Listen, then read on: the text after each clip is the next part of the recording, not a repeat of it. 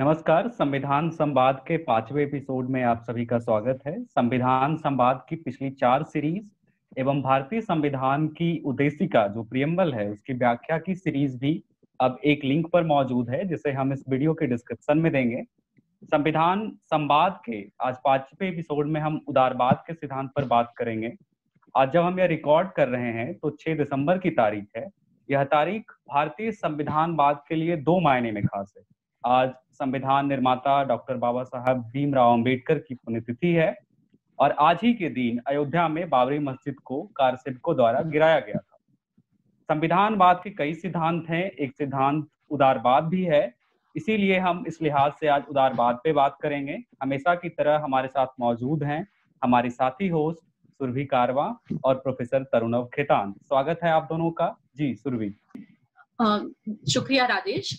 जब हम उदारवाद, उदार शब्द की बात करते हैं तो हमें अपने राजनीतिक चर्चा में, मीडिया में और संविधानवाद की दृष्टि से हर जगह ये शब्द सुनाई देता है। तो मैं बिल्कुल मूलभूत सवाल से शुरू करती हूँ कि उदार किसे कहते हैं? कौन है उदार? और उदारवाद के मुख्य तत्व, लिबरलिज्म के मेन तत्व क्या है? और मैं ये भी चाहूँगी कि आपका जो बैकग्राउंड है वो काफ़ी दिलचस्प है। आप उसके बारे में भी उस पिक्चर के बारे में भी हमें बता सकें कि आपने वो पिक्चर क्यों चुनी। तो अच्छा बिल्कुल धन्यवाद सुरभि और राजेश। उदारवाद और संविधानवाद में इतना गहरा संबंध है कि आ, ये आ, ये एपिसोड हमारे दर्शकों के लिए काफ़ी महत्वपूर्ण होना चाहिए। मैं पहले अपने बैकग्राउंड से शुरू करूँगा। आ, ये आप देख सकते हैं हमारे काफ़ी जाने माने नेता रहे हैं दादा भाई नारोजी और इनको मुख्य तौर पर भारत में इसलिए जाना जाता है क्योंकि इन्होंने किताब लिखी थी poverty and un British rule in India ये बीसवीं सदी की शुरुआत में उन्होंने 1911 में किताब लिखी थी poverty and un British rule in India उन्होंने इस किताब में बताया था कि अंग्रेज़ी हुकूमत भारत में वैसी सरकार नहीं चला रही है जैसी वो ब्रिटेन में चलाती है।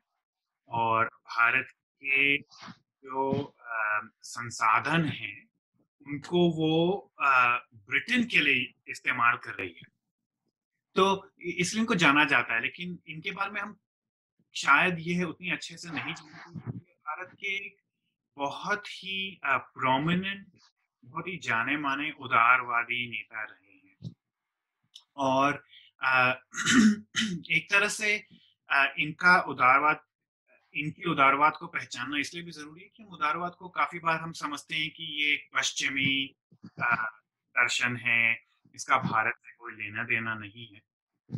लेकिन भारत में उदारवादी सिद्धांत तो अंग्रेज़ी हुकूमत के काफ़ी पहले से हमारे प्राचीन ग्रंथों में भी पाए जाते हैं कुछ सिद्धांत, लेकिन लेकिन दादा भाई नारोजी हम जैसे उदारवाद को आज समझते हैं। उस तरह के उदारवाद थे। और ये ब्रिटेन की लिबरल पार्टी, जो उदारवादी पार्टी थी, उसके चुनावों में लड़े भी थे और 1892 में, अठारह में अंग्रेज़ी पार्लियामेंट पार्लियामेंट में चुने भी गए थे। वहाँ के ये पहले इंडियन जो उन्नीसवीं सदी के अंत में एक लिबरल पार्टी के टिकट पर ये वहाँ की पार्लियामेंट में चुने गए थे। और इसलिए ये महत्वपूर्ण है क्योंकि जो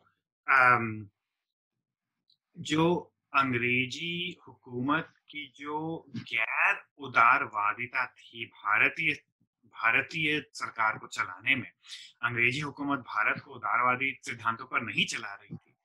तो इन्होंने उसकी जो हिपोक्रेसी थी आ, उसको इन्होंने जनता के सामने जो पाखंड था कि आप घर में एक सिद्धांत चलाओगे और कॉलोनीज में दूसरा सिद्धांत घर में उदारवाद और भारत में रेसिज्म तो उस पाखंड को इन्होंने उजागर किया था। इसीलिए अन ब्रिटिश रूल कि आप जो इसलिए ज़रूरी था कि उदार इन्होंने उदारवाद को ईमानदार रखने की कोशिश की कि तुम पाखंडी नहीं तुम उदारवादी सिद्धांतों से भारत को चलाओगे तो फिर तुम जो भारत में कर, कर रहे हो। ये ऐतिहासिक रूप से इसलिए भी ज़रूरी है क्योंकि बहुत लोग सोचते हैं कि उदारवाद और उपनिवेशवाद में भी संबंध है बहुत सारे जो कलोनियलिज्म था वो लिबरल था। ये गलत है। हाँ काफ़ी कलोनियलिस्ट जो थे वो लिबरल थे लेकिन दादा भाई नारोजी दिखाते हैं हमें कि वो घर में उदारवादी थे। ब्रिटेन में उदारवादी और लिबरल थे विदेशों में कॉलोनी थे वे उपनिवेशवादी थे। तो उनमें पाखंड था एक हिपोक्रेसी थी। लेकिन उदारवाद के सिद्धांत को हम समझें तो आम, तो वो गलत है। तो उदारवाद आ, क्या है? उदारवाद एक अकेली सिद्धांत का नाम नहीं है एक अकेले दर्शन का नाम नहीं है। इसमें इसके कई आयाम हैं। इसको इसमें हम समाजवादी उदारवाद भी एक तरफ़ से देखा जाए तो कुछ लोग जो हैं वो समाजवादी होते हुए भी उदारवादी हैं और दूसरी तरफ़ जिसे हम नियो लिबरलिज्म बोलते हैं वो उदारवाद नया उदारवाद वो भी स्पेक्ट्रम के उसका एक दूसरा आयाम है। तो तो उदारवाद के कई मायने हैं लेकिन हर उदारवादी का एक जो विश्वास है जो एक मूल विश्वास है जो एक मूल सिद्धांत है वो यह है कि एक जो सरकार है एक जो देश की सरकार है वह अपने जो आ, आ, लोग हैं उस देश में उनके प्रति उसकी जो पावर्स हैं, उसकी जो शक्तियाँ हैं, वो सीमित होती हैं। एक सरकार जो उसकी मनमर्जी हो, वह अपने लोगों के खिलाफ वो सब कुछ नहीं कर सकती। उसके पावर्स लिमिटेड होते हैं, सीमित होती है। तो ये एक उदारवाद की मूल परिभाषा है। तो इस तरह से देखें तो उदारवाद, आप समझ सकते हैं कि काफ़ी अलग अलग आइडियोलॉजीज के साथ जुड़ सकती है, समाजवाद के साथ भी और नव उदारवाद के साथ भी। उसको हम डिस्कशन में देखेंगे कि उनमें क्या फ़र्क है। लेकिन मूल यह है कि लिमिटेड गवर्नमेंट सीमित सरकार, यह उदारवाद का बेसिक मूल, बिल्कुल सिद्धांत है। जी प्रोफेसर खेतान दूसरा सवाल ये है कि उदारवाद सिर्फ़ एक ही विचारधारा का नाम है या इसके अंतर्गत अलग अलग उप विचारधाराएँ जैसा कि आपने अभी ज़िक्र किया। इसके दो और सवाल इसमें यह है कि खासकर क्या उदारवाद के लिए पूंजीवाद ज़रूरी है? उदारवाद के सिद्धांत के लिए सरकार को सीमित क्यों होना चाहिए? देखिए तो यही, जैसा कि मैंने पहले बताया था कि यही उदारवादियों में बहुत भारी बहस चल रही है। और एक फ़र्क जो हम देखेंगे शायद कि दार्शनिक उदारवाद और संवैधानिक उदारवाद में भी फ़र्क है। पर दार्शनिक उदारवाद जैसे हम फिलोसॉफिक लिबरलिज्म कहते हैं बहस खासकर उसमें उस संदर्भ में चल रही है। जो दर, दर्शन शास्त्री हैं जो फिलोसफर्स हैं उनमें उनके जो खुद को उदारवादी कहते हैं जो फिलोसॉफिकली जो खुद को लिबरल कहते हैं उनमें बहुत भारी फ़र्क है कि सरकार को सीमित क्यों होना चाहिए। इसलिए तरह तरह के उदारवादी हम देख सकते हैं। तो इसके एक एक एंड में स्पेक्ट्रम हम एक आयाम देख तो वो पूंजीवादी नव उदारवाद समझ सकते हैं, जो आम तौर पर उदारवाद के साथ जोड़ा जाता है। जो लोग दार्शनिक उदारवाद को नहीं समझते उदारवाद की प्रैक्टिस जो देश खुद को उदारवादी बोलते हैं वो जिस उदारवाद के, जिस आयाम को अपनाते हैं, वो पूंजीवादी उदारवाद या नव उदारवाद हम बोल सकते हैं, उस उदारवाद में सरकार इसलिए सीमित होनी चाहिए कि जो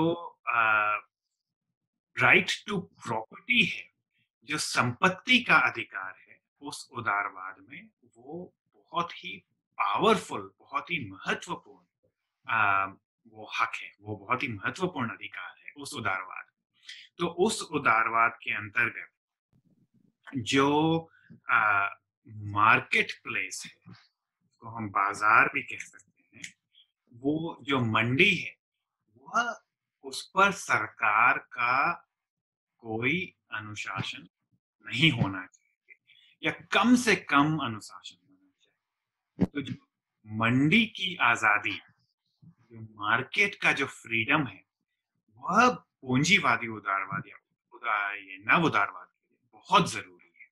और आजकल के जितने भी देश हैं अमेरिका देख लीजिए या ब्रिटेन देख लीजिए या भारत में भी जो अभी सरकार है, ये सब ये पूंजीवादी उदारवाद के उपासक है। लेकिन दार्शनिक उदारवाद में यह सिर्फ़ उदारवाद की एक विशेष कैटेगरी है, एक विशेष श्रेणी है और इसके अलावा भी उदारवाद के और कई मायने हैं। और यह श्रेणी तो खास करके बहुत ही इसका क्रिटिसिज्म भी हुआ है।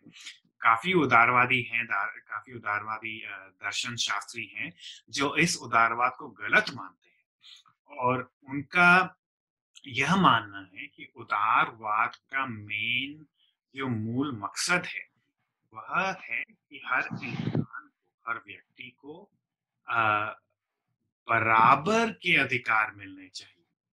तो जो देखिए हर उदारवाद का मूल जो सिद्धांत है सरकार सीमित होनी चाहिए वो इसलिए सीमित होनी चाहिए क्योंकि व्यक्ति जो स्वतंत्रता है व्यक्ति की जो आज़ादी है ये उसको जितनी ज़्यादा हो सके वो बढ़ाने की कोशिश करता उदारवाद का मूल मकसद होता है कि हर इंसान स्वतंत्र रहे।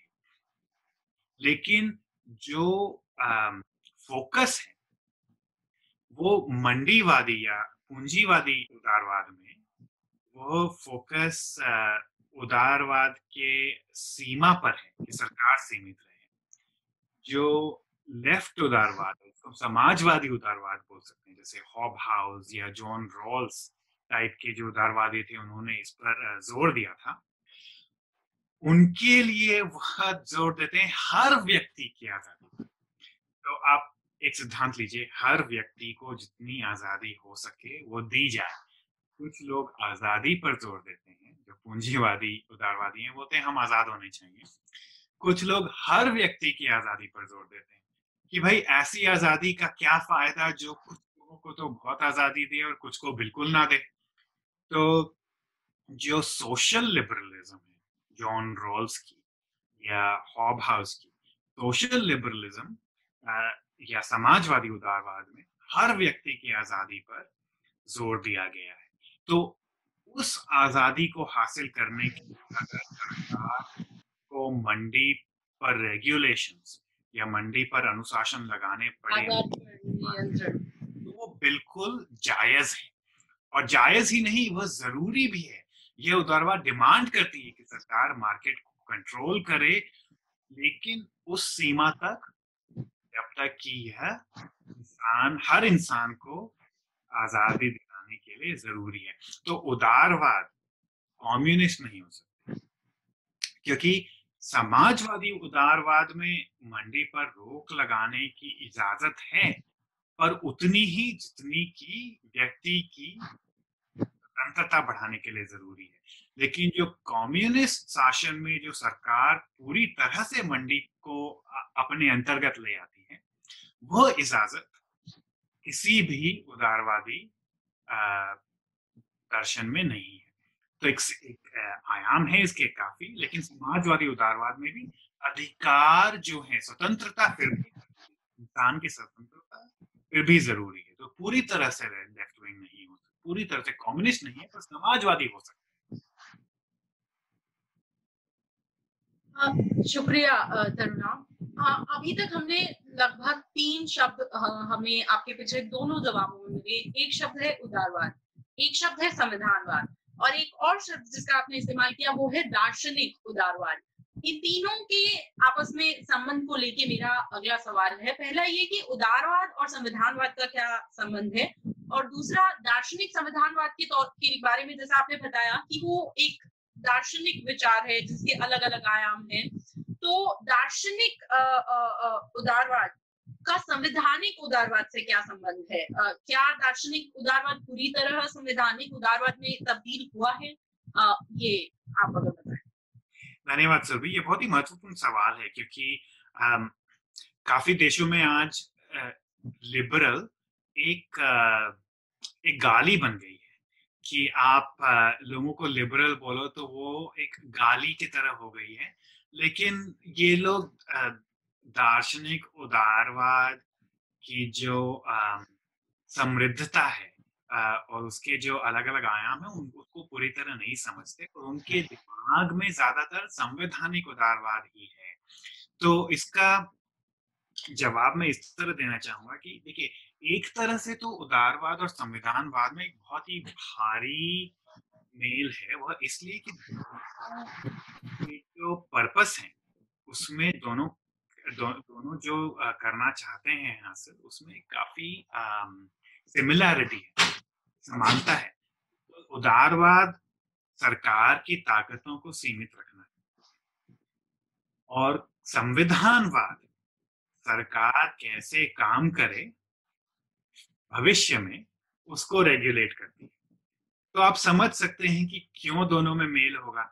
संविधानवाद अगर सरकार की भविष्य की सीमाओं के बारे में है, और उदारवाद सरकार क्या कर सकती है और क्या नहीं कर सकती, इसके बारे में है तो एक उदारवादी दर्शन संविधानवाद के लिए काफ़ी अट्रैक्टिव होगा। लेकिन ऐतिहासिक तौर पर संविधानवाद संविधानवाद के भी दो मायने हैं। संविधानवाद को या तो हम जैसे नेगेटिव उदारवाद नेगेटिव संविधानवाद है, नकारात्मक संविधानवाद के के रूप में समझ सकते हैं। और, या फिर पॉजिटिव कॉन्स्टिट्यूशनलिज्म या सकारात्मक संविधानवाद के रूप में समझ सकते हैं। अब इसमें फ़र्क क्या है कि नकारात्मक संविधानवाद जो है, वह सिर्फ़ यह सोचता है कि सरकार क्या नहीं कर सकती। सरकार पर क्या बंदिश है। लेकिन आजकल काफ़ी जो संविधानवादी हैं, जैसे निक बार्बर या जेरेमी वॉल्ड्रन ये सकारात्मक संविधानवाद या पॉजिटिव कॉन्स्टिट्यूशनलिज्म पर बहुत काम कर रहे हैं। इनका इनका यह मानना है कि देखिए, सरकार सिर्फ़ संविधान सिर्फ़ ये नहीं कह, संविधान को कहना चाहिए कि सरकार क्या नहीं कर सकती। संविधान को ये भी कहना चाहिए सरकार क्या कर सकती है। क्योंकि देखिए, बहुत सारी स्वतंत्रताएँ हैं जो हमें बिना सरकार के मुहैया नहीं हो सकती। जो हमारे देश में जो गैर बराबरी है जो जातिवाद है जो सारी ये चीज़ें हैं जो स्वतंत्रता कम करती है जो पूंजीवाद है भाई आपके पास खाने के पैसे नहीं है और तन ढकने के लिए कपड़े नहीं है और बारिश से बचने के लिए और ठंड से बचने के लिए और गर्मी से बचने के लिए घर नहीं है तो फिर आप किसी भी मायने में आज़ाद नहीं हो सकते और उनको मुहैया कराने के लिए एक सकारात्मक संविधानवाद की बहुत ज़रूरत है। लेकिन ऐतिहासिक तौर पर संविधानवाद ने सकारात्मक संविधानवाद को नजरअंदाज किया है और नकारात्मक संविधानवाद पर ही फोकस किया है। और इसी का दूसरा पहलू है कि संविधानवाद में जो पूंजीवादी उदारवाद है, जो कैपिटलिस्ट लिबरलिज्म है, उसी पे ज़्यादातर ज़ोर ज़ोर दिया गया है और जो सोशल लिबरलिज्म है, समाजवादी लिबरलिज्म है, उस पर बिल्कुल भी ज़ोर नहीं दिया गया है। तो इसका इसका, इसकी कोशिश इसके खिलाफ हुई थी। तो भारत के जो संविधान के निर्माता थे, उन्होंने ये काफ़ी कोशिश की थी कि हम कैसे एक ऐसा संविधान बनाएँ जिसमें समाजवादी दर्शन, जो समाजवादी उदारवाद है, उसको संविधानवाद के अंतर्गत लाएँ। और एक सकारात्मक संविधानवाद की आशा की गई थी। हमने नीति निर्देशक तत्वों के बारे में बात की है कि कैसे हमारे संविधान निर्माता बिल्कुल ये चाहते थे कि एक सोशल लिबरलिज्म आए पूंजीवादी लिबरलिज्म ना आए संविधान हमारे भारतीय संविधान में। आ, ये एक विडंबना रही है कि उस वो हम नहीं हासिल कर पाए क्योंकि संविधानवाद का दर्शन और हमारे कोर्ट्स ने जैसे संविधान को समझा और आजकल खास करके संविधान की जो हमारी समझ है वो एक नकारात्मक संविधानवाद की तरफ़ ही है। तो इसलिए पूरी तरह से हम हासिल नहीं कर पाए हैं लेकिन लेकिन ये एक पॉसिबिलिटी आज के दिन भी है और ये पहले आयरलैंड के संविधान जिसपे जिससे भारत के संविधान ने काफ़ी कुछ सीखा था आयरलैंड के संविधान ने पहली बार जो प्रॉपर्टी का जो राइट होता है, जो संपत्ति का अधिकार उसको सीमित किया कि एक सोशल लिबरल समाज बनाने के लिए सरकार प्रॉपर्टी के अधिकार को लिमिट कर सकती है। हमारे संविधान ने भी उन चीज़ों को अपनाया, लेकिन संविधानवाद जो है, वो आज भी पूरी तरह से सकारात्मक दिशा में आगे नहीं बढ़ पाया है। तो फ़र्क यह है, आपके सवाल का एक मूल जवाब दूँ तो दार्शनिक समा, उदारवाद में एक समाजवादी उदारवाद की जो चिंता की गई है, वह ये समाज संविधानवाद में उस चीज़ को पूरी तरह से जी प्रोफेसर खेतान, आपने उदारवाद और संविधानवाद के संबंधों के ऊपर बात किया। मेरा अगला प्रश्न ये है कि एक संवैधानिक सिद्धांत के रूप में उदारवाद की क्या विशेषताएँ हैं? खासतौर पर जब हम मौलिक अधिकारों की बात करते हैं, हम जब कानून राज के सिद्धांत की बात करते हैं या जीवन के अधिकार की बात करते हैं, इन सारे मौलिक अधिकारों और कानून राज के संबंध में इसकी विशेषताएँ बताएँ। बिल्कुल। तो देखिए ये नकारात्मक संविधानवाद से ही ही निकली हुई दो दो सिद्धांत हैं निकले हुए। एक तो मौलिक अधिकारों का जो महत्व है नकारात्मक संविधान में। और दूसरा जिसकी हम बात कर चुके हैं पुराने एपिसोड में आ, कानूनी शासन रूल ऑफ़ लॉ कानून के शासन की जो बात है। ये दोनों नकारात्मक संविधानवाद के मूल सिद्धांत हैं। और ये दोनों अलग अलग तरीके हैं सरकार को सीमित रखने के लिए। तो मौलिक अधिकारों का मतलब क्या होता है? नकारात्मक संविधानवाद में मैं विस्तार करूँगा इसका कि क्या इसके सकारात्मक रूप भी हो सकते हैं। लेकिन कम से कम नकारात्मक संविधानवाद में मौलिक अधिकार जो होते हैं, वो हर इंसान को संविधान में इसमें एक जीवन का अधिकार राइट टू लाइफ होता है। धर्म की स्वतंत्रता बहुत ज़रूरी होती है इसमें। वैचारिक स्वतंत्रता और बोलने की स्वतंत्रता फ्रीडम ऑफ़ एक्सप्रेशन जिसको हम बोलते हैं, वो बहुत ज़रूरी होती है। नकारात्मक संविधानवाद में संपत्ति की स्वतंत्रता राइट टू प्रॉपर्टी संपत्ति का अधिकार बहुत ज़रूरी होता है। बराबरी की स्वतंत्रता राइट टू इक्वालिटी बराबरी का अधिकार मुहैया तो कराया जाता है, लेकिन उसकी समझ बहुत ही महीन होती है सही होती है सुपरफिशियल जिसको बोलते हैं।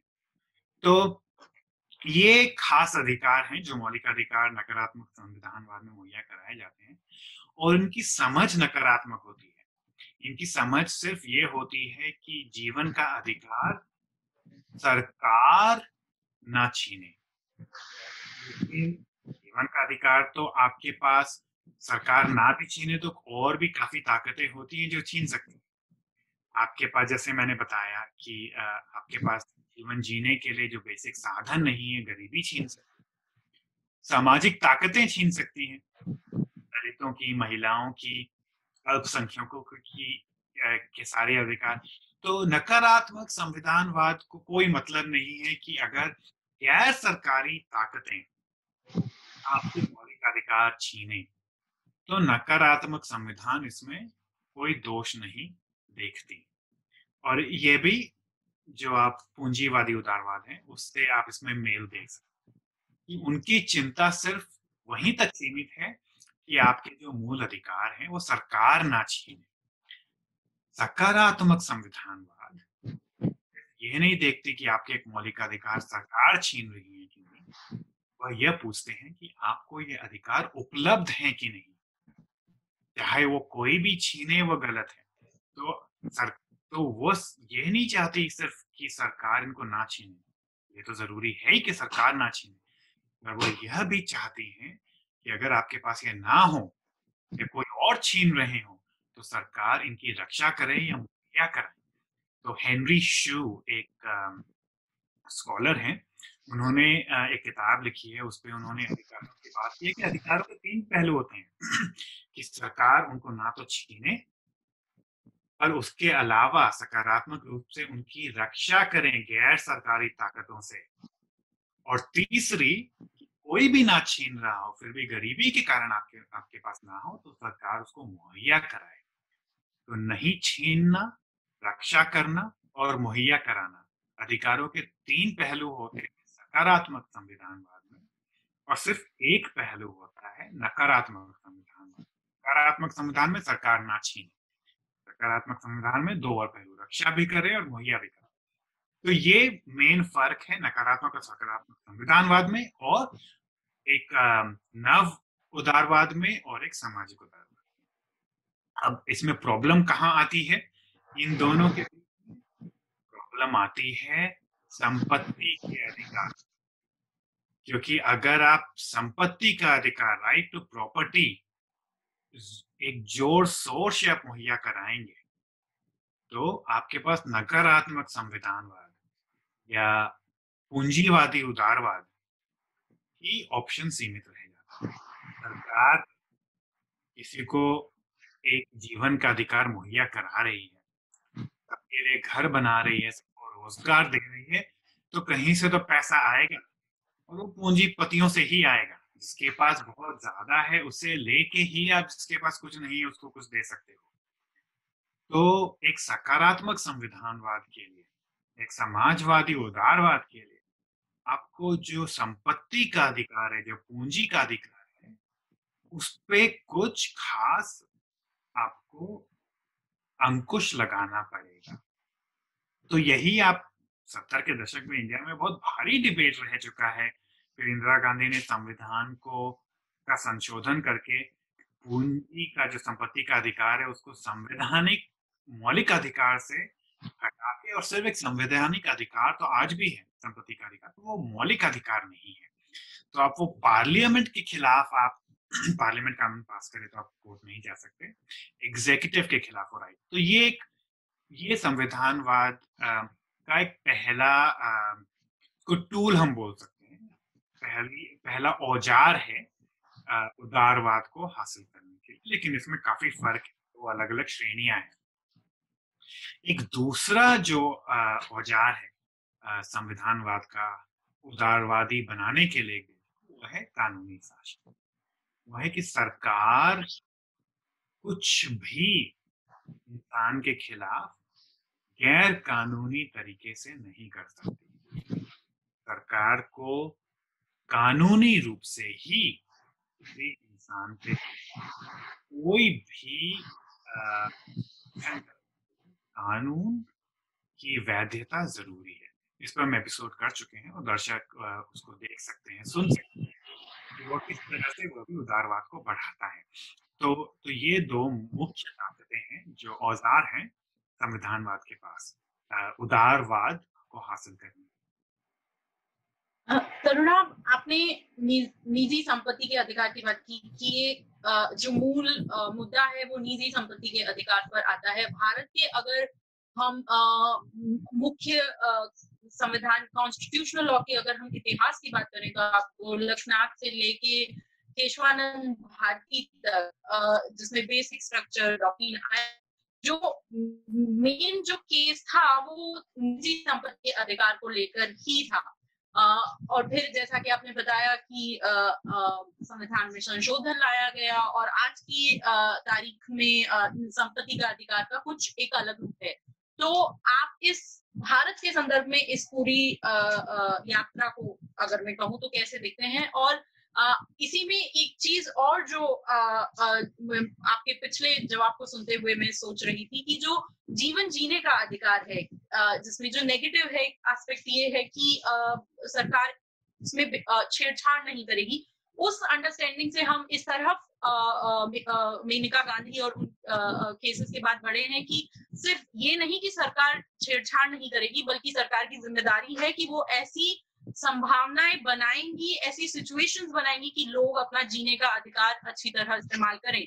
जैसे मेयर एनिमल एग्जिस्टेंस वाली जो सारी बात है तो इन दोनों ही बिंदुओं पर आप भारत के संदर्भ में अगर संविधान की यात्रा की बात करें बिल्कुल। तो देखिए हमारी जो स्वतंत्रता के समय और संविधान सभा जब बैठी थी तो काफ़ी बहस हुई थी कि सिर्फ़ एक पॉलिटिकल इंडिपेंडेंस राजनीतिक आज़ादी से काम नहीं सामाजिक आज़ादी और एक आर्थिक आज़ादी भी लोगों को मुहैया करानी चाहिए। तो उसके लिए अंग्रेज़ों ने जो आ, हमारी सामंती व्यवस्था को जमींदारी सिस्टम के द्वारा काफ़ी प्राथमिकता दी थी उन्होंने अपने रेवेन्यू सिस्टम में। तो वो जो सामंती समाज बन गया था जमींदारों के पास जो शक्ति थी जो ताकत थी, उसको खत्म करने के लिए एक जो लैंड रिफॉर्म का जो वादा था आज़ादी के दौरान, उसके लिए निजी संपत्ति का अधिकार एक चुनौती थी। और संविधान में दोनों बातें की गई, संविधान में निजी संपत्ति का भी अधिकार दिया गया और लैंड रिफॉर्म्स की भी बात की गई कि नीति निर्देशक तत्वों में कि हमें लैंड का डिस्ट्रीब्यूशन जो है प्रॉपर्टी का डिस्ट्रीब्यूशन जो है संपत्ति का, वो एक बराबरी के तौर पर करना पड़ेगा। तो ये कॉन्फ्लिक्ट शुरू से ही सेटअप था और फिर 50 और 60 और 70 के दशक में ये कॉन्फ्लिक्ट बढ़ता रहा और ये कॉन्फ्लिक्ट इस तरह से बढ़ा कि जो विधायिका थी, विधानसभाएँ और जो पार्लियामेंट वो लैंड रिफॉर्म करना चाहे, चाहती थी। वो जमींदारों से ज़मीन लेके छीन के और गरीबों को के लिए कानून पास करती गई। और जो न्यायपालिका थी जुडिशरी थी, वो ज़्यादातर उसके खिलाफ संपत्ति के अधिकार को यूज़ करके और उन लेजिस्लेशन को खारिज कर तो यह जो परस्पर उनका जो विरोध चला न्यायपालिका गरीबों के पक्ष में और ये आज के दिन हमें शायद काफ़ी आश्चर्यजनक भी लगे पर न्यायपालिका गरीबों की तरफ़ से लड़ रही थी और जो विधायिका गरीबों के तरफ़ से लड़ रही थी जो न्यायपालिका थी वो रईसों जमींदारों की पैरवी कर रही थी। तो इसके कई आ, कई बड़े बड़े केस हुए इसमें और गोलकनाथ एक बहुत बड़ा केस था जिसमें सुप्रीम कोर्ट ने कहा कि मौलिक अधिकारों के खिलाफ विधायिका कुछ नहीं कर सकती उसमें संशोधन भी नहीं कर सकती। और ये ये जो मौलिक अधिकारों का जो कोर्ट का कंसेप्शन था गोलकनाथ में, वो नकारात्मक था और इसमें सबसे इम्पोर्टेंट मौलिक अधिकार संपत्ति का अधिकार था। तो गोलकनाथ में सरकार पूंजीवादी या उदारवाद की ही रक्षा कर रही थी। एक भारी केस आया, केशवानंद भारती। जिसमें कोर्ट ने घुटने टेके, विधायक पूरी तरह से नहीं टेके। इंदिरा गांधी वह जीत गई केस, लेकिन कोर्ट ने एक कॉम्प्रोमाइज जिसको आप बोल सकते हैं, सिर्फ़ एक जज के वोट के तेरह जजों की बेंच बैठी थी, और सात जज मेजोरिटी में थे और छह माइनॉरिटी में थे। तो एक जज भी अगर पासा पलटते तो आ, उसकी जो फाइनल आउटकम था कुछ और ही होता। लेकिन केशवानंद भारती में सुप्रीम कोर्ट ने यह कहा कि पार्लियामेंट संविधान में संशोधन संशोधन कर सकती है और संपत्ति के अधिकार पर भी संशोधन संशोधन कर सकती है। जब तक कि वो संविधान के जो बेसिक स्ट्रक्चर है उसका जो मूल जो उसका स्ट्रक्चर है वो नहीं बदल सकती। तो डेमोक्रेसी लोकतंत्र नहीं पार्लियामेंट्री डेमोक्रेसी नहीं बदल सकती, या सेक्युलरिज्म नहीं बदल सकती। तो उसके बाद फिर जैसा हम सब जानते हैं, इंदिरा गांधी ने संशोधन किया और जो जो चवालीसवें संशोधन के बाद, बयालीसवें संशोधन के बाद जो संपत्ति का अधिकार है, वो, उसका डिमोशन हुआ, उसको मौलिक अधिकार से हटा के और सिर्फ़ एक संवैधानिक अधिकार बना दिया गया। तो विडंबना यह है कि ये बड़ी लड़ाई जीतने के बाद भी हम जो लैंड रिफॉर्म्स की लड़ाई है, वह नहीं जीत पाए। और दो तीन स्टेट्स में, बंगाल में, केरला में, कश्मीर में थोड़ा बहुत कुछ हो पाया। लेकिन जिस कारण से यह लड़ाई लड़ी गई जो लैंड रिफॉर्म्स करने के लिए, वो लड़ाई नहीं जीती गई। तो संवैधानिक लड़ाई तो हम जीत गए। लेकिन फिर वो जो सकारात्मक संविधान वाली, संविधानवाद वाली बात जो है, वह सरकारी पॉलिसी नहीं जीत पाए फिर वो अस्सी के दशक में फिर वो राजनीति पलट गई। तो राजनीति में वो समाजवाद फिर नहीं बचा। तो और फिर उसके बाद जो आइडेंटिटी की जो पॉलिटिक्स शुरू हुई, राजनीति जो शुरू हुई मंडल के बाद वो हम शायद कभी फिर बात करें, लेकिन ये जो ज़मीन की राजनीति है, वो फिर वही खत्म हो गई। लेकिन कोर्ट को फिर जब इमरजेंसी में सुप्रीम कोर्ट ने इंदिरा गांधी के खिलाफ सामने देख दिए, कुछ नहीं किया एडीएम जबलपुर में, कोर्ट ने बिल्कुल भी मौलिकाधिकारों की और नकारात्मक रक्षा भी नहीं की। और जीने के अधिकार को भी बिल्कुल सरकार के सामने छोड़ दिया, इंदिरा गांधी जीत गई इस बात पर कि हेबियस कॉर्पस, जो जीवन के अधिकार का मूल रक्षक है, कि भाई सरकार किसी को भी उठाए और जेल में डाले तो कोर्ट के पास कोई भी आदमी जाके, कोई भी व्यक्ति जाके हेबियस कॉर्पस का एक पिटिशन दाखिल कर सकता है कि सरकार को यह जवाबदेही देनी पड़ती है इस कानून के अंदर आपने इस इंसान को बंद किया है। इसमें आप देख सकते हैं रूल ऑफ़ कानूनी शासन कि बिना कानून के आप किसी को जेल में नहीं डाल सकते। आज भी एबीएस कॉर्पस कोर्ट नहीं उसको आम, उसकी रक्षा कर रही है और इमरजेंसी के टाइम जो कोर्ट ने घुटने टेके थे हम आज भी वैसा ही कुछ देख रहे हैं कि ये उदार संविधानवाद का उदारवाद का सबसे मूल सिद्धांत है एबीएस कॉर्पस किसी भी इंसान की स्वतंत्रता है उसको आप बिना कानून के नहीं ले सकते। तो खैर उस पर हम बाद में बातचीत करेंगे लेकिन कोर्ट की इतनी भद हुई इस जजमेंट के बाद एडीएम जबलपुर में जब इंदिरा गांधी के सामने कोर्ट ने घुटने टेके तो कोर्ट को लगा कि भाई अब अपनी साख दोबारा बढ़ाने के लिए बैठाने के लिए हमें कुछ करना पड़ेगा तो उन्होंने फिर जीवन के अधिकार के बारे में बहुत ही बड़ी बड़ी बातें की कि जीवन के अधिकार से आपको खाने का भी अधिकार है और रहने का भी अधिकार है और रहने का भी अधिकार है और घर का भी अधिकार है। बातें लंबी लंबी हुई लेकिन ऑर्डर्स कुछ नहीं मिले। इसमें बहुत ही मामूली इसमें मैं आ, मुझे बताना चाहिए कि भारत के संवैधानिक जो स्कॉलर्स हैं उनमें एक विवाद है।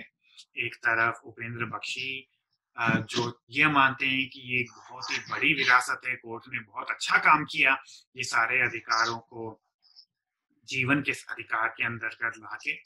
और कुछ जो आज के यंग स्कॉलर्स हैं, उसमें मैं खुद को भी मानता हूँ, पर अनुज भुवाइया ने किताब लिखी है। उसमें लिखा है कि ये बातें लंबी लंबी हुई, लेकिन इसकी डिलीवरी कुछ नहीं हुई। ज़मीन पे किसी को ये हक मुहैया नहीं हुआ। कोर्ट ने सिर्फ़ लंबी लंबी बातें की और अपना अपना अपनी साख बढ़ा ली।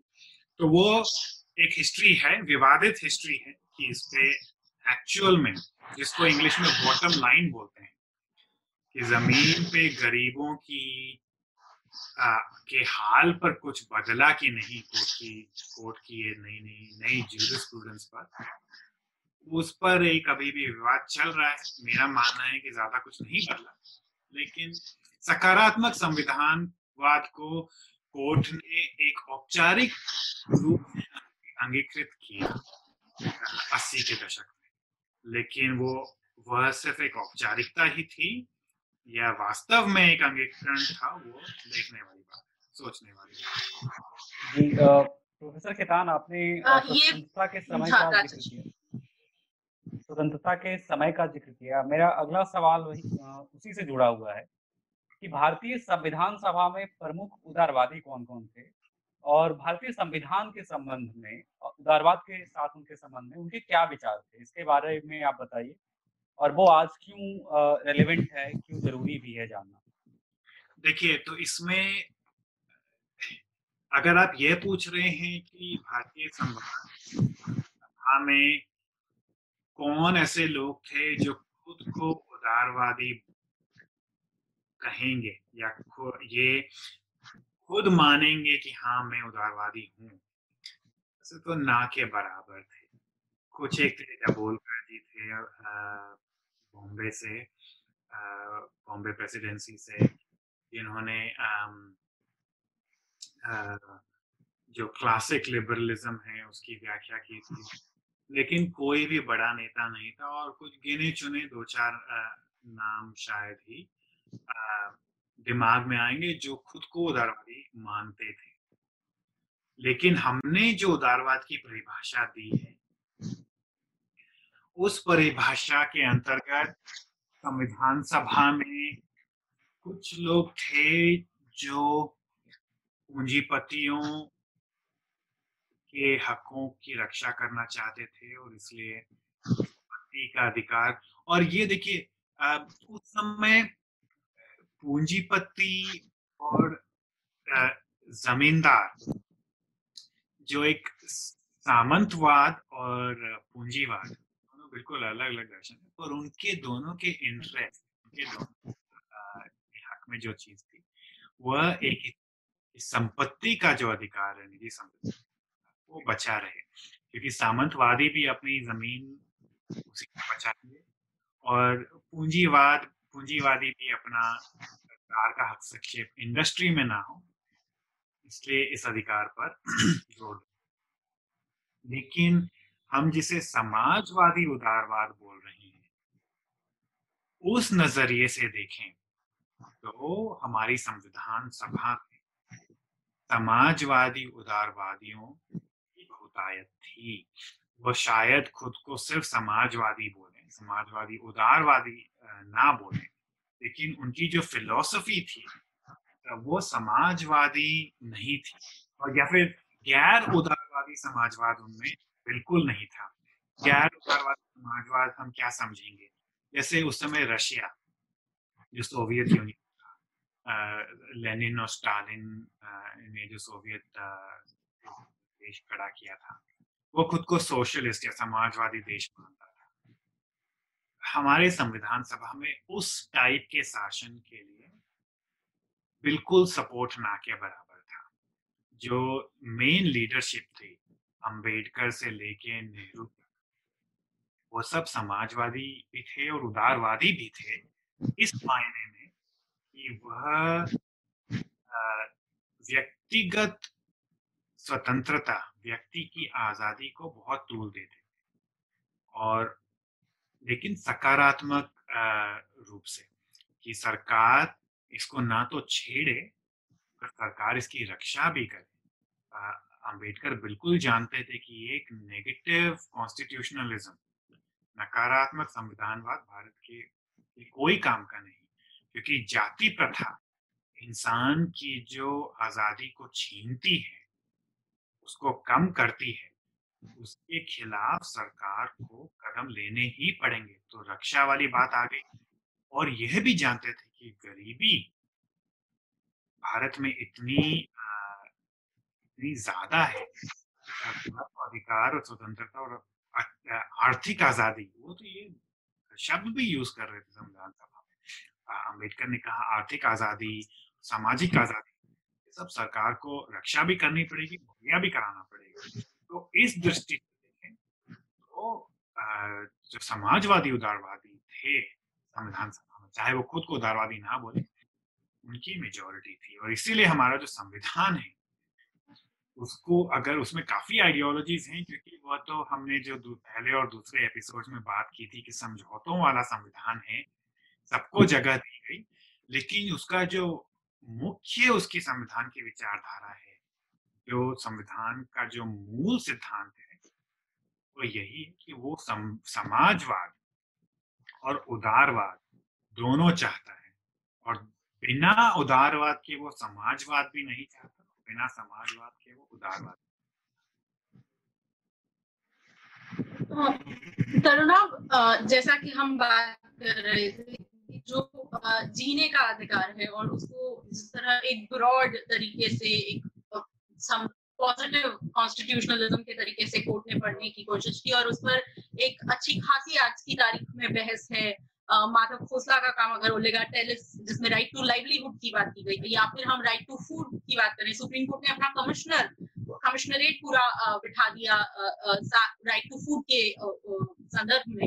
तो उसी से जुड़ा एक जो सवाल आता है कि भारत में अगर हम बात करें तो स्ट्रक्चरली जाति व्यवस्था है, जो एक तबका है, उन्हें ये सभी जो अधिकार हैं भोजन का अधिकार लाइवलीहुड का अधिकार उन्हें एक पूरी व्यवस्था के तहत ये इन अधिकारों से दूर रहे, जिसका आपने भी अपने पिछले दबाव में ज़िक्र किया, जो जाति व्यवस्था है।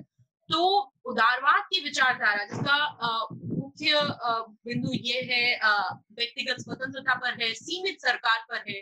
तो आप, क्या ये एक उदारवाद की सीमा है कि जाति व्यवस्था के उसको समाप्त करने में, उस तरह की बराबरी लाने में, क्या ये उदारवाद की एक लिमिटेशन हम मान सकते हैं? इस मुद्दे को आप करके आप कैसे देखते हैं? बिल्कुल देखिए, जवाब तो बिल्कुल इसका साफ़ होना चाहिए। आपका डिपेंड करता है कि आप कौन सी उदारवाद की बात कर रहे हैं? तो आ, हम अगर अजाया बर्लिन की बात करें वो एक दर्शन शास्त्री थे ब्रिटेन में आ, मेरे ही शहर में ऑक्सफोर्ड से तो उन्होंने जैसे बताया कि कि उदारवाद जैसे सकारात्मक और नकारात्मक उदारवाद में उन्होंने फ़र्क किया था कि एक नकारात्मक उदारवाद जो बिल्कुल नकारात्मक संविधानवाद से मेल खाता है कि सरकार सिर्फ़ खुद ना छीने और छीन रहे हैं तो उनको करने दे। उस नकारात्मक उदारवाद या नकारात्मक संविधानवाद में नेगेटिव लिबरलिज्म में जातिवाद के खिलाफ सरकार कुछ नहीं कर सकती। जब तक कि सरकार खुद जातिवाद ना करे तो नकारात्मक संविधानवाद में भी सरकार खुद जातिवाद नहीं कर सकती, खुद कास्ट डिस्क्रिमिनेशन नहीं कर सकती। यह लिमिट तो सरकार पर नकारात्मक संविधानवाद में भी है। लेकिन जो सोशल डिस्क्रिमिनेशन है, जो गैर सरकारी तत्व अगर डिस्क्रिमिनेट कर रहे हैं, भेदभाव कर रहे हैं कास्ट के, जाति के आधार पर तो नकारात्मक उदारवाद उसकी, उसमें कुछ उसके बोलने के लिए उसमें कुछ नहीं। सकारात्मक उदारवाद उसको भी आज़ादी का हनन मानती है और यह बोलेगी कि सरकार की ज़िम्मेदारी है कि सामाजिक भेदभाव, हम शायद हमें भेदभाव पर भी एक एपिसोड बनाना चाहिए। एक पुराना एपिसोड भी है राजेश के साथ हमने किया था, पर संविधान के संदर्भ में हम उस पर फिर बातचीत कर सकते हैं। तो यह फ़र्क जातिवाद के लिए भी बिल्कुल मायने रखता है कि आपका उदारवाद का आपका मतलब क्या है। लेकिन मैं एक चीज़ ज़रूर बोलना चाहूँगा, क्योंकि आपने कोर्ट की बात की और राइट टू फ़ूड जो लिटिगेशन है, उसकी बात की। राइट टू फ़ूड ये सब मानते हैं कि उसने कोर्ट ने अच्छा काम किया डिलीवरी पर। सिर्फ़ लंबी चौड़ी बातें नहीं की। राइट टू फ़ूड वास्तव में मुहैया हो रही है कि नहीं मिड डे मील्स पर ऑर्डर दिए। तो वह कम से कम एक केस है जिसमें सुप्रीम कोर्ट काफ़ी काम किया था। और कमिश्नरेट कमिश्नर डाल बना के और डिलीवरी हो रही कि नहीं ग्रास रूट पर, ज़मीन पर, यह देखा था।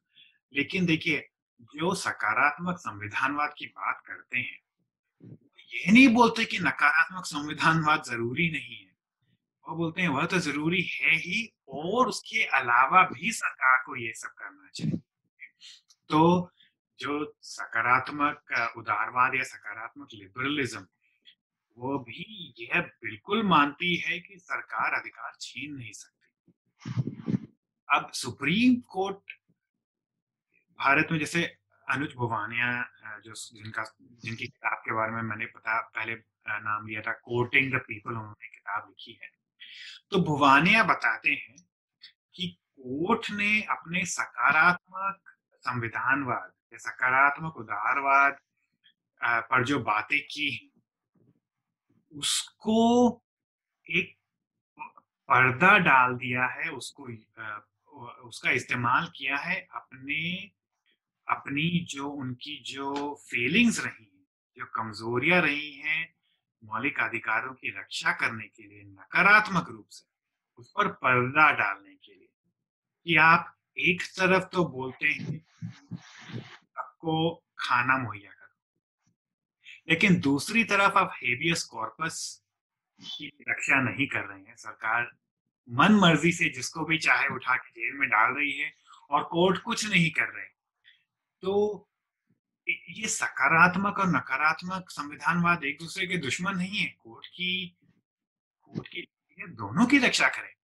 तो आप राइट टू फ़ूड दे रहे हो और राइट टू लिबर्टी की आप रक्षा नहीं कर रहे हो तो वो फिर ना तो संविधानवाद बचा है, ना उदारवाद बचा है। तो इसलिए ये समझना ज़रूरी है कि दोनों दुश्मन नहीं है, दोनों ज़रूरी है।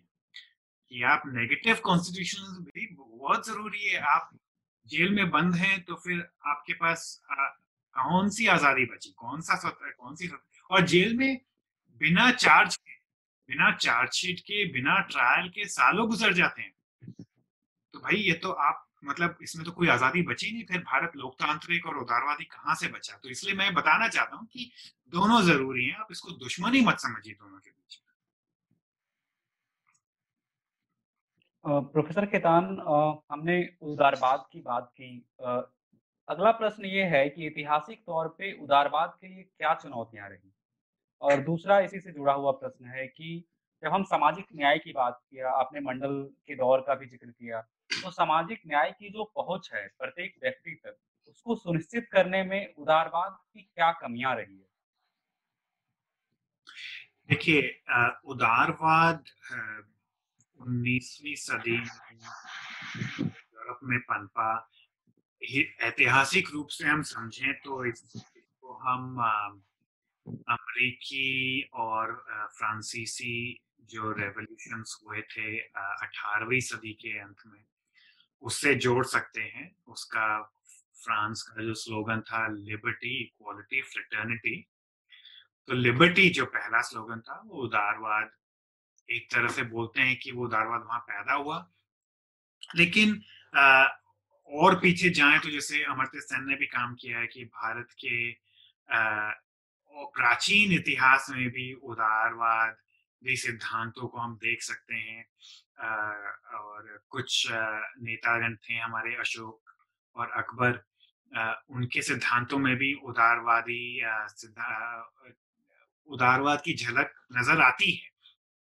लेकिन आजकल हम जो मॉडर्न उदारवाद जिसको बोलते हैं, वो फ्रांसीसी और अमेरिकी रेवोल्यूशन से शुरू हुआ, लेकिन भारत में ये उन्नीसवीं सदी से ही पनपने लगा और उदारवाद, जैसा कि मैंने दादा भाई नरोजी का ज़िक्र किया था तो भारतीय उदारवाद, इसमें टैगोर भी शामिल हैं, इसमें एक तरह से समझे तो राजा राम मोहन राय भी रॉय भी शामिल है और दादा भाई नारोजी भी शामिल है। ये क्या करने लगे कि उदारवादी सिद्धांत कलोनियल शासन के खिलाफ ही इस्तेमाल करने लगे। ये बताने लगे कि तुम पाखंडी हो क्योंकि तुम्हारे तुम उदार खुद उदारवादी बोलते हो पर तुम्हारे उदारवाद में आ, से तुम्हारा जो उपनिवेशवाद है जो कलोनियलिज्म है भारत का तुम जो ऑपरेशन कर रहे हो और भारत की सारी संपत्ति तुम ब्रिटेन भेज रहे उसमें मेल नहीं है दोनों एक साथ नहीं हो तो ऐतिहासिक रूप से हमारे उपनिवेशवाद के खिलाफ जो हमारा जो आंदोलन रहा है, उसमें इसका काफ़ी बड़ा एक योगदान महात्मा गांधी ने आके उसको एक दूसरा रूप दिया। उन्होंने लेकिन उस समय भी स्वतंत्रता की बात जो थी इंडिपेंडेंस की बात थी, वो उदारवाद से काफ़ी मेल खाता फिर बीसवीं सदी के मध्य में दूसरा विश्व युद्ध खत्म हुआ और खासकर जर्मनी में हिटलर ने जो हत्या की थी खास करके यहूदियों के खिलाफ और भी काफ़ी लोगों के खिलाफ, उससे यह भी समझ में आया कि सरकार की सीमा बहुत ज़रूरी है। तो तब मौलिक अधिकारों की बात, क्योंकि देखिए, उन्नीसवीं सदी के काफ़ी जो उदारवादी थे, वो अधिकारों को बिल्कुल नहीं चाहते थे। बेंथम ने तो अधिकारों की, मौलिक अधिकारों की बहुत भर्त्सना की थी, क्योंकि उनको कोर्ट्स में कोई विश्वास नहीं।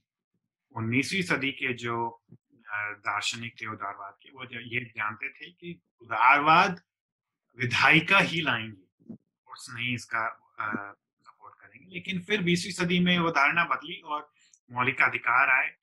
कोर्ट्स का काफ़ी इसमें योगदान रहा और जब एशिया और अफ्रीका के काफ़ी देश उपनिवेशवाद से उभरे तो उदारवाद शुरू शुरू में कम से कम काफ़ी उसमें उसका योगदान रहा एक जो सेल्फ डिटर्मिनेशन एक कॉन्सेप्ट है इंटरनेशनल लॉ में कि हर देश अपनी आप हमारे प्रियम्बल के उद्देशिका के जो वीडियोस हैं वो लोग देखें तो जो दूसरे वीडियो है उसमें संपूर्ण प्रभुत्व। संपन्नता की जो बात है सॉवरेंटी की बात है वो भी उदारवाद से ही पनती है। तो उदारवाद का बहुत बड़ा योगदान रहा है। फिर नब्बे के दशक में साउथ अफ्रीका के संविधान और कनाडा आदि के संविधानवादियों ने उदारवाद का इस्तेमाल किया। एक जो आइडेंटिटी पॉलिटिक्स को हम बोलते हैं आ, या फिर हम इसको भारतीय संदर्भ में सम्मान की राजनीति पॉलिटिक्स ऑफ़ रिकग्निशन कि हमें सम्मान दो ये मायावती ने भी इसका इस्तेमाल किया है और फिर जो एलजीबीटी मूवमेंट रहा है समलैंगिकों का और ट्रांसजेंडर लोगों का सम्मान की राजनीति है इसमें भी उदारवादी विचारधाराओं का बहुत इस्तेमाल हुआ है भारत में भी और विश्व भर में विश्व भर में भी। तो इसमें काफ़ी मेल भी रहा है। लेकिन मुख्य जो इस, इस जो लिमिटेशन रही उदारवाद की पॉलिटिक्स की। और आज उदारवाद लेफ़्ट सर्कल्स में एक गाली सा बन गया है वो इसलिए क्योंकि यह जो उदारवाद जो ज़्यादातर अपनाया गया है इन सब खास करके नब्बे के दशक से और भारी पड़ा है जो वह नकारात्मक या फिर आप एक पूंजीवादी उदारवाद बोल सकते हैं। तो सामाजिक उदारवाद पिछले तीस चालीस दशकों से काफ़ी कमज़ोर रहा है और इसकी बहुत ज़ोर इसकी गुजारिश, इसकी इस इसकी एडवोकेसी कहीं भी नहीं रही है। और जो अब जो लेफ़्ट ताकतें हैं वो आ, अपने जो डिमांड्स हैं वो उदारवादी कॉन्टेक्स्ट में नहीं डाल के गैर उदारवादी उसका आ, आ, गैर उदारवादी सिद्धांतों से उसका सपोर्ट कर रही है। तो जिसको हम यूरोप में सोशल डेमोक्रेटिक बोलते थे जो वो एक समाजवादी उदारवाद के कुछ पहलू थे उसमें कि सरकार आपके अधिकारों को मुहैया करा रही कि दार्शनिक रूप में अगर आप जॉन रोल्स, जिसको आप फादर ऑफ़ मॉडर्न या कंटेम्प्रेरी लिबरलिज्म भी बोल सकते हैं, जॉन रॉल्स जो बहुत बड़े उदारवाद के दार्शनिक रहे हैं बीसवीं सदी के, उनका तो ये मानना था कि किसी भी तरह का पूंजीवाद उदारवाद से मेल नहीं खाता। उन्होंने साफ़ साफ़ लिखा था कि अगर आप जो सोशल डेमोक्रेटिक पूंजीवाद है, वह भी उदारवाद, सही उदारवाद, वास्तविक उदारवाद नहीं ला सकता। उदारवाद के लिए आपको सोशलिज्म चाहिए या फिर उन्होंने कहा था प्रॉपर्टी ओनिंग डेमोक्रेसी। संपत्ति धारी लोक धारी लोकतंत्र का उनका क्या मतलब था कि जो राइट टू प्रॉपर्टी है, इसको उन्होंने एक बिल्कुल नया और सकारात्मक रूप दे दिया। राइट टू प्रॉपर्टी का मतलब सिर्फ़ ये नहीं कि आप सरकार प्रॉपर्टी का हनन ना करें। राइट टू प्रॉपर्टी यह डिमांड करती है कि हर व्यक्ति के पास सिर्फ़ रोटी, कपड़ा, मकान नहीं, संपत्ति हो। संपत्ति धारी लोकतंत्र का मतलब हुआ हर व्यक्ति के पास निजी संपत्ति हो।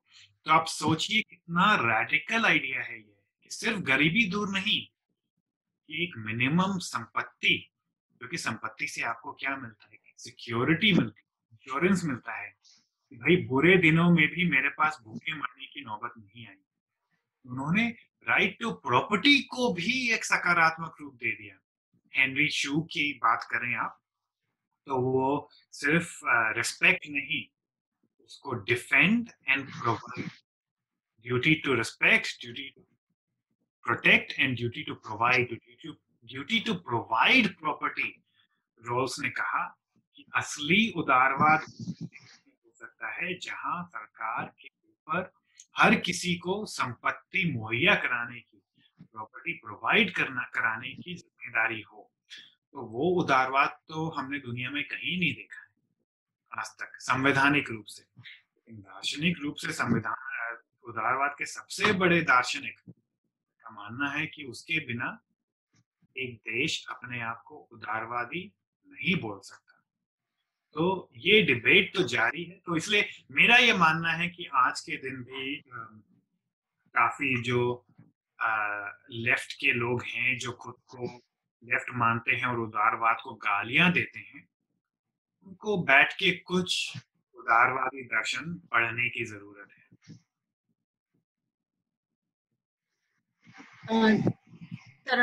जो इसी कॉन्टेक्स्ट में एक और uh, सिर्फ़ लेफ़्ट लिबरल को आज की डेट में uh, गाली नहीं देता है। आपको दक्षिणपंथी विचारधारा से भी उदारवाद को एक आ, एक चैलेंज एक दक्षिणपंथी ग्रुप भी लिबरल्स को गाली ही देते हैं।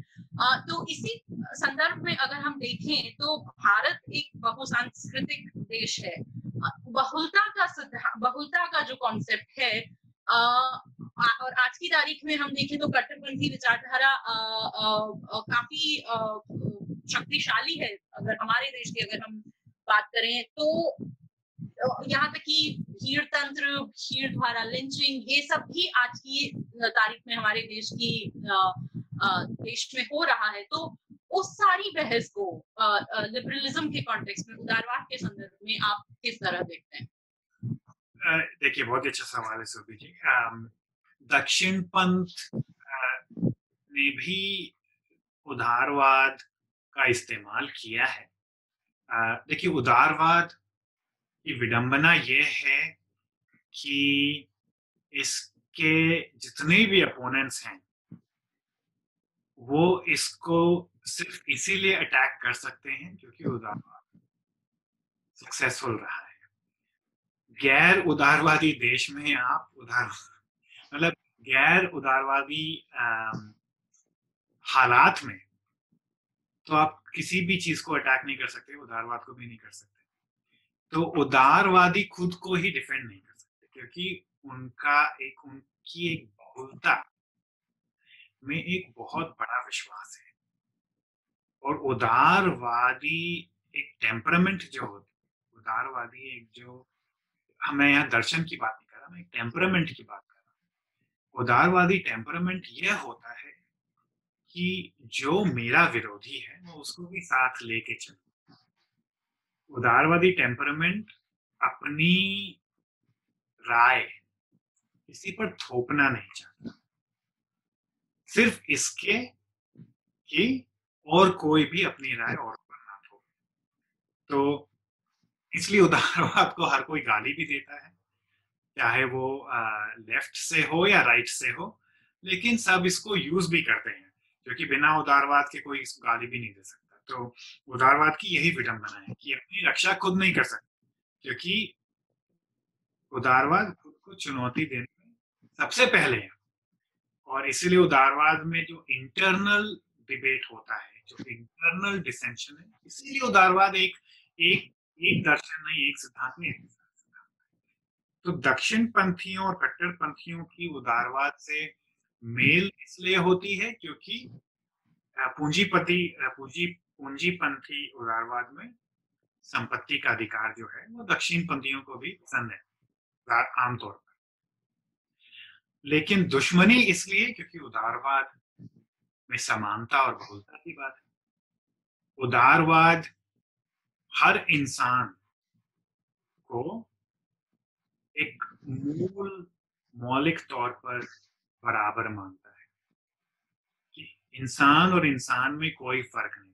चाहे आप बहुसंख्यक हो या अल्पसंख्यक हो, चाहे आप ब्राह्मण हो या दलित हो, चाहे आप मुसलमान हो या हिंदू हो, चाहे आप औरत हो या पुरुष हो तो नस्ल की कोई, का कोई फ़र्क नहीं करता। तो उदारवाद की ये जो समानता की जो एक समानता पर जो विश्वास है और यह जो उदारवाद का मूल सिद्धांत है कि बहुलता अच्छी चीज़ है। तो अब उदारवाद एक उदारवादी टेम्परामेंट में आ, अलग अलग धर्म के लोग साथ रहें और शादी करें और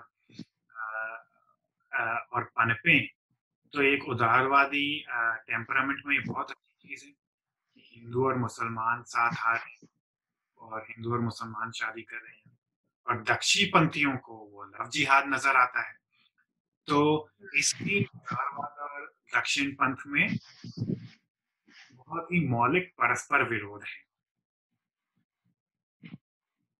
जी प्रोफेसर खेतान हमारा आखिरी प्रश्न है कि आयजा वर्लिन ने जो नकारात्मक और सकारात्मक स्वतंत्रता की बात की है वो क्या है? और भारत में उदाहरण क्यों ज़रूरी है?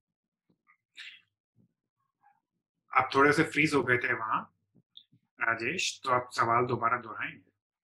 जी uh, मेरा आखिरी प्रश्न है हमारे कॉन्वर्सेशन का प्रोफेसर खेतान की। आयजा वर्लिन ने जो नकारात्मक और सकारात्मक स्वतंत्रता की बात की है वह क्या है? और आप इसे भारत में उदाहरण के तौर पर समझा सकते हैं। बिल्कुल। तो हमारी सारी जो डिस्कशन हुआ, उसमें हम काफ़ी बार ये बोल चुके हैं। तो मूल तौर पर उदारवाद का मुख्य मकसद है इंसान की आज़ादी, इंसान को आज़ाद करना। ये मुख्य नेगेटिव लिबरलिज्म नकारात्मक उदारवाद इंसान की आज़ादी के खिलाफ।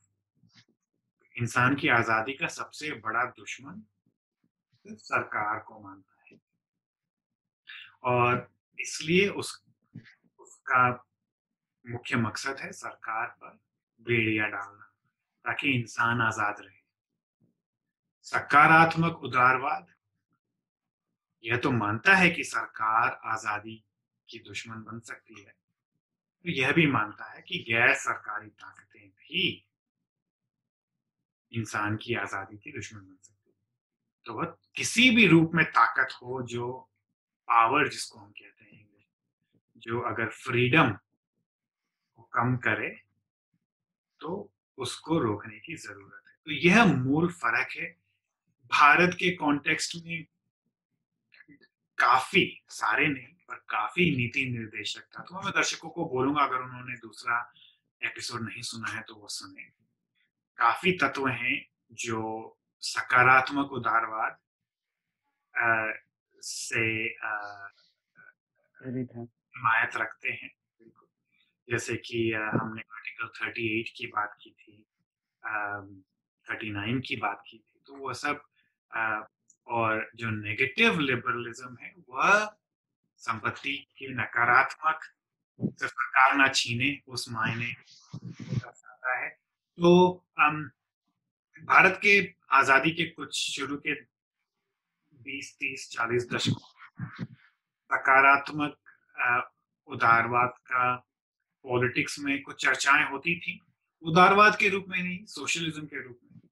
लेकिन अब वो पॉलिसीज़ जो सरकार ने अपनाई वो एक्चुअल में उन्होंने वो अचीव किया कि नहीं वो एक दूसरा मसला है। क्योंकि अगर सरकार वास्तव में लोगों की आज़ादी को बढ़ा पाती तो आज के दिन भी हमें इतनी असमानता और गरीबी शायद ना देखने को मिलती। लेकिन कम से कम एक आ, मतलब सिर्फ़ एक डिबेट के तौर पर उसकी बात होती थी अब तो बिल्कुल ही बंद हो गई है। तो हम नकारात्मक उदारवाद को भी बचा पाएँगे कि नहीं, इस पर प्रश्न चिन्ह लग गया है। तो उदारवाद, हर तरह का उदारवाद आज भारत में बहुत तेज़ी लुप्त होता जा रहा है। जी बहुत बहुत शुक्रिया प्रोफेसर खेतान और सुरभि आप दोनों का। उदारवाद के इस संकट के दौर में, जैसा प्रोफेसर खेतान ने कहा कि उदारवाद का भारत में प्रश्न लग रहा है, क्वेश्चन मान लग रहा है। उस दौर में हम आज उदारवाद पे बात की संविधान संवाद के इस पाँचवें एपिसोड में। संविधान संवाद की पिछली सारी एपिसोड और उद्देशिका का, व्याख्या का एपिसोड भी अब एक जगह मौजूद है, जिसका लिंक हम इसे देंगे वीडियो में। आप सभी सुने और संविधान संवाद के अगले एपिसोड के लिए हम फिर से आएँगे। धन्यवाद।